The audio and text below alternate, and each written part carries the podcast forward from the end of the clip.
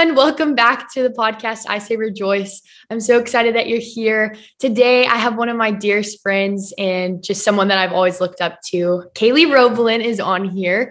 Caylee is from El Paso, where I am from, um, and we played volleyball against each other. She would, went to my rival high school, and let me just say, she was literally a stud.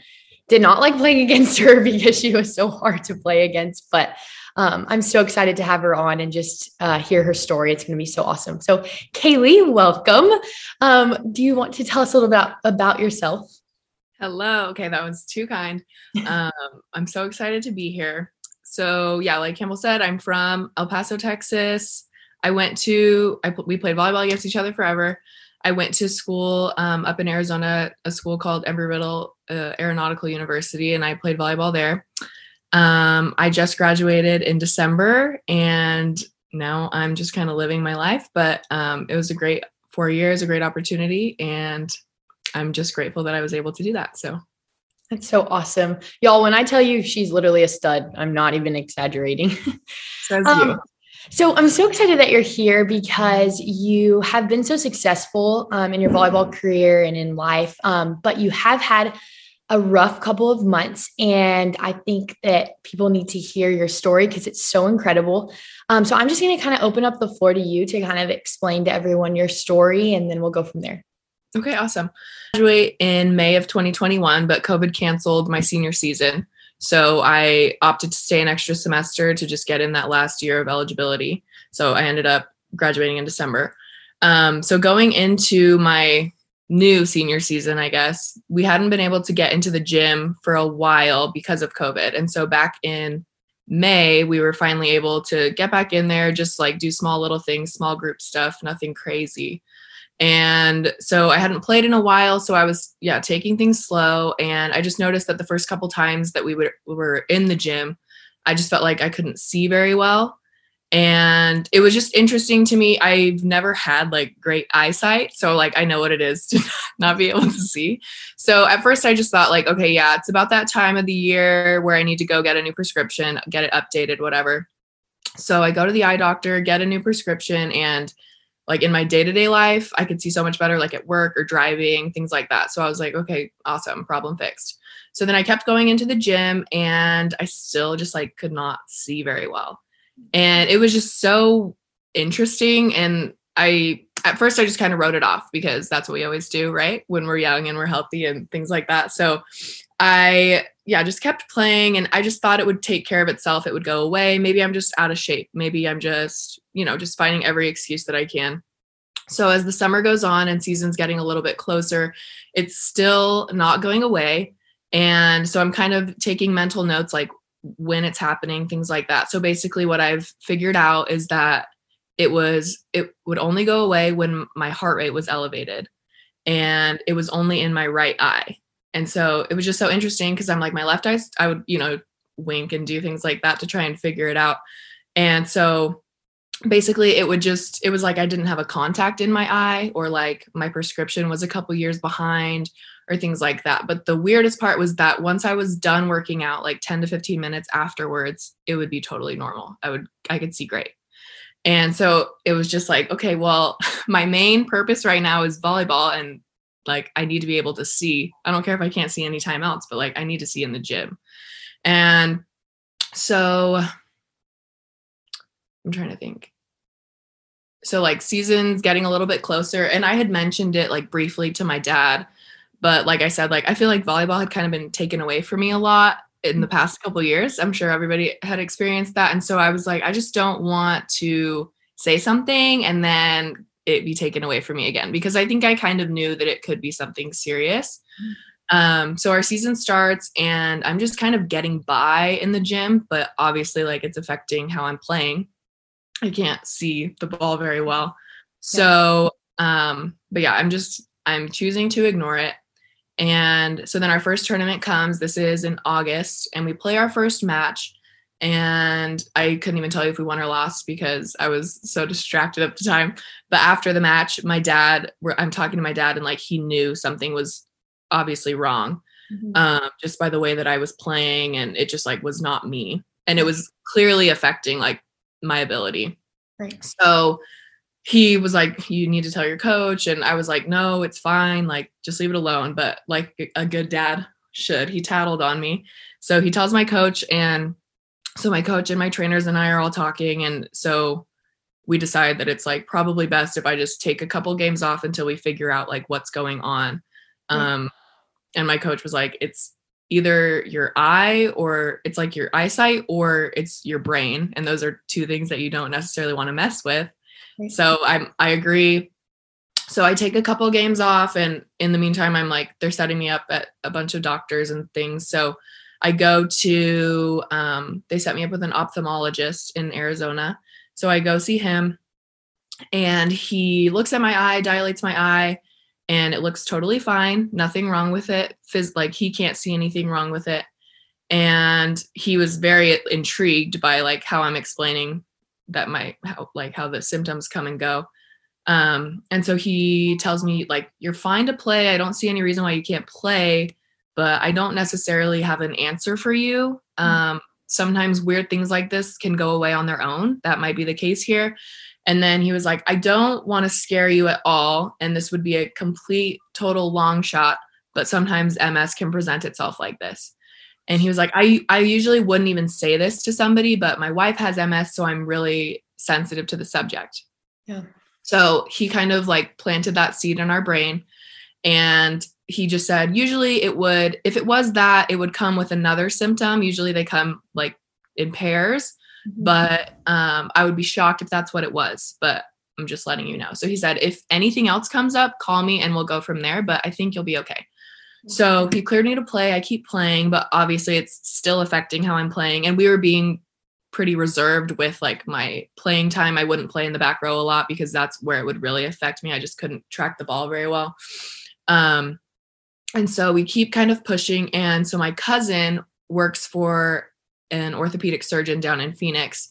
So we just kind of needed a connection to get in somewhere. So maybe like somebody else could look at me. And so um, she got me in with her doctor, and he looked at me and just did like a routine physical. And same thing that kind of everybody else had said, like nothing's physically wrong with me. I'm young, I'm fit. Um, but he said, let's just get some MRIs and some scans so that we can um, rule out the bigger stuff. So then we can work towards like finding an answer. So we got the scans to rule out a tumor, um, an aneurysm, and MS. And so I got an MRI of my brain and of my spine, and then an MRA of my brain and my neck. So an MRA is an angiogram. It's okay. like a picture of your veins and your blood flow, pretty much. Um, so because they thought maybe it could be a clot or something like that. That was just restricting blood flow. Um, so I get the scans and um, it's kind of it's kind of a funny story now. Not it's not really funny, but um, so the doctor that my cousin works for was out of the country, so he couldn't call me. And so my cousin had to be the one to call me and my parents and kind of tell us everything. And so she called us at like, it was like 11 o'clock at night on a Sunday. And she just said, like, I know we had discussed that, um, like, this could be it, but it's looking like it is MS. And so she said, we can't be the one to diagnose you. You have to get diagnosed by a neurologist. So I really was just calling you because we've already set up um, we've referred you to a neurologist and they're going to call you tomorrow and get you in right away. So sure enough they called me the next morning and then i got in with the neurologist about a week later. And since she had said like um, we can't diagnose you things like that i was like well maybe i'll go and he'll tell me the neurologist will tell me like no no no that's not what it is. It's something else totally. Um, so i still had a little bit of hope, I guess. So I go in and he was like, mm, without a doubt, 1000%, that's what this is. Mm-hmm. And so then we've, yeah, we've just kind of gone from there. It's been a, a little crazy, but that's just kind of the initial story of how I got. Crazy. Well, yeah. I am so sorry to hear that you were diagnosed with that but it sounds like you have a really awesome outlook on it. Um, so can you kind of explain like what MS is yeah. and like is it neur- it's neuro- neurological right mm-hmm. yeah so it's an autoimmune disease wow. um basically i know it's so funny because i would tell people at first and i'd be like it's totally fine if you don't know what it is because i had to google it uh three days ago so, but yeah, it's a autoimmune disease. It just affects the brain and the spine pretty much. But um, what it is is your nerves have a protective outer layering, and your um, immune system basically recognizes that outer layering as something foreign to the body, so it attacks the outer layering. So my neurologist explained it to me like um, a cable in the wall or like your phone charger. Um, the wires are all inside, but that protective layering, I think it's probably happened to everybody how the end of your phone uh, charger can get bent and then you see the wiring and it doesn't work anymore. Right. So basically, my, the protective layering of my nerves is what is getting damaged. So once the layering's gone, a lot of times the nerve itself just doesn't work. So it's different in everybody. Um, no two cases are alike, but symptoms can range from like fatigue to being a paraplegic. Like it can go from anywhere and can pretty much affect anything in your body. Have you had any other symptoms since your diagnosis? Yeah. So about in between um when I was well actually I don't remember exactly when it was, but after a match I it was a crazy crazy match and um, hold on, I'm like actually trying to think of the timing. I think it was in between when my cousin had called me and between like when I saw the neurologist and um when I had kind of known that that's what it was. We had a crazy like five set match and um, after I kind of knew what, it, what the problem was, I wasn't necessarily like scared anymore. So I was playing a lot better because right. I'm like, okay, it's not going to kill me. You know what I mean? So I was playing a lot better. And so I had gone like pretty hard in this match. And afterwards, I just noticed that my, uh, my left foot was just, it felt like it was asleep. Like, and I mean, it, it made no sense. And again, we just kind of wrote it. I'm like, maybe, um, like maybe I just pinched a disc or something. Like it'll, it'll come back, whatever. Um, so that happened. And that like still, it, the feeling hasn't come back in my foot. But, um, after my season, um, so this is kind of a whole other spiel that I could go on.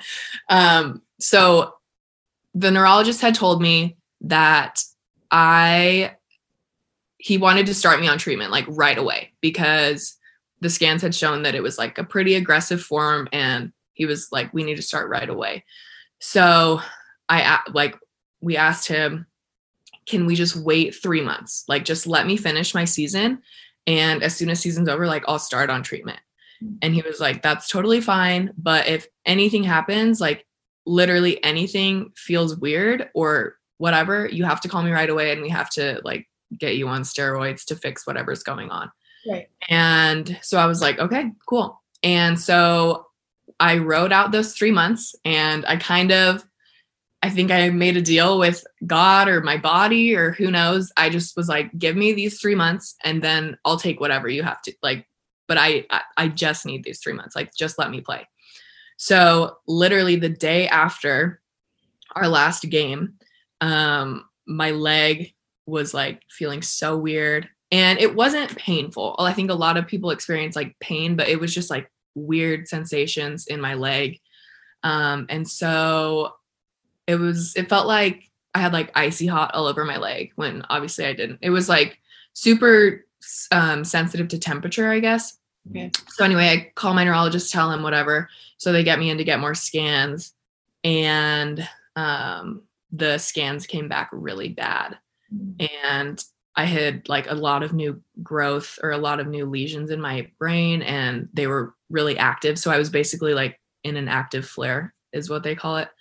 Um, and so I had to go on IV steroids to kind of halt that and um, break away the inflammation and things like that. Um, and so a couple days before I started the um, steroid infusions, I like could barely get out of bed. I would just like felt so so bad, and that was really the first time that I was like, yeah, like something's wrong because I hadn't really felt super bad besides the eye and little things like that.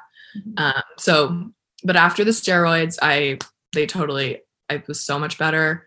Um, that kind of fixed it, and then now I've started on treatment, so I shouldn't um, necessarily like have a flare like that again. So, wow, that is crazy. Um, so with this like situation that you're going through, um, what has it taught you, and what have you used or done to get through this? Because I know it has not been easy, and the way that you're handling it is inspiring. And so, what have you done to get through these dark times? I think definitely I a big part in my story is the fact that I like have such a good support system. Mm-hmm. Um I my parents have been with me like every single step of the way. And then my coaches and my trainers and my teammates and my very close friends like they have all been there for me. Um but i think the hardest part is acceptance maybe. Yeah. and i was kind of in a like a bubble i think when i was playing and just kind of distracted by my season and by school and things like that. And so once school was over then it kind of all hit me i would say. But i think the biggest thing is just to like let yourself feel everything. Like you have to feel it all. And it's not linear. Like i can have a great day and i can have a terrible day and that's just how it is. But i think it's just so important to let yourself feel it so that you can heal. Because if you just ignore it it's going to catch up to you in a year or you know what i mean um, so i think that that's a big part that's helped me is just like not necessarily being ashamed to feel it and to show my emotions and talk about it and things like that. Um, because and i think that that can go for anything is no matter what like just like talking about it and showing your emotions and just yeah like letting yourself feel it. Yeah i think that in today's world struggle is almost looked as you shouldn't be struggling or you don't need to get help you can do this on your own and it's so important that people realize we all are going to go through something that is Absolutely. not possible to get through on our own. Um, and we're all going to go through hard times, but it's the matter of, like you said, feeling it. And sometimes it is hard to accept it, but accepting it and going from there to see, okay, like how can I grow from this? Or like, what is my next step in bettering myself, even in the midst of the storm? So that is so cool. I love your perspective on that my, our last thing to just kind of wrap it up is just what is like some advice if there's someone listening right now that's going through maybe a different situation but it is one of the darkest times of their life what advice do you have um, for that person i think i mean kind of like you had just mentioned like i think a lot of times we want an answer right away and we want to know like why am i going through this? Why me? All these things. Um, but that would be there would be no point if we knew everything, right? I, I was like, I was th- when you kind of had asked me, I was thinking about it, and I'm like, okay, it would be exactly like we're taking a test at school, and the teacher says, "Okay, here are all your questions, and here are the answers too." Like, what would be the point? Where you're not going to learn, you're not going to grow, you're not going to do anything, and so, like, I think life is kind of a test like that and God put us on earth to learn and to grow. And He knows that if He gave us the answer right away, we wouldn't learn anything and we would be exactly the same as we were when He put us here. Right. And the point is to grow. Even like you, like let's say when you were 10, somebody told you, okay, Campbell, you're going to go, um, you're going to play volleyball at Baylor, you're going to love it, you're going to do all these things. You wouldn't have worked hard. You would have been like, oh, I'm going to do that. I'm going to get there anyways. So what's the point in trying? And so I think like as hard as it is to try and find the answer that you're looking for, like there is kind of beauty in the unknown of why you're having to deal with what you're dealing with. Because, and like, even if in this life, like we don't know, like we never find the answer, let's say, I know that as soon as we meet God and we're like, why did you do this to me? He's going to tell us exactly why. And we're going to be at peace with it too. Like, we're always going to find that piece eventually, even if it's not like when you're wanting to find it. Right. That's- I think that that is such an awesome point because if we knew all the answers, like you said, we wouldn't need faith. And I think that us walking into the unknown provides the opportunity to step out on faith and to just trust that, yes, it's hard, but it's not impossible. Um, and so I, I just thank you so much for sharing your story. Um, so, everyone, March is actually MS Awareness Month. And I just think that is so cool that we got to hear from Caylee on her story, um, on her struggles, but also just like how she's triumphed during this time.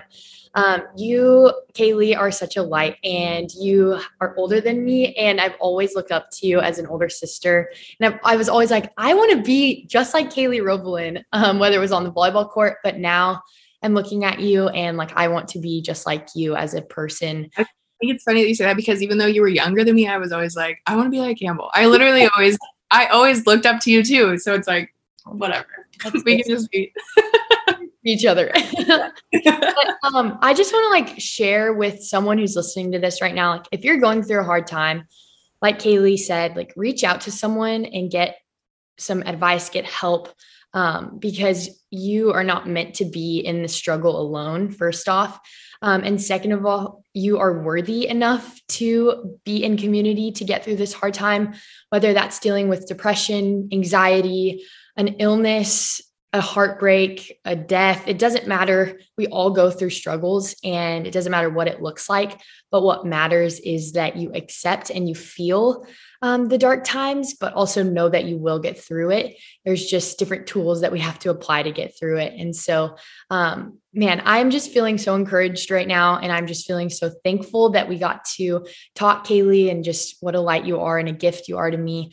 Um, but guys, I am so excited that we got to do this. And um, MS awareness color is orange. So whenever you see orange, think about MS and just the awareness that we can create with that. Um, and also think about Caylee Roblin and just um, keep her in your prayers and I'm going to put her Instagram um, in the podcast. So please give her a follow or um, just send her an encouragement prayer or a thought.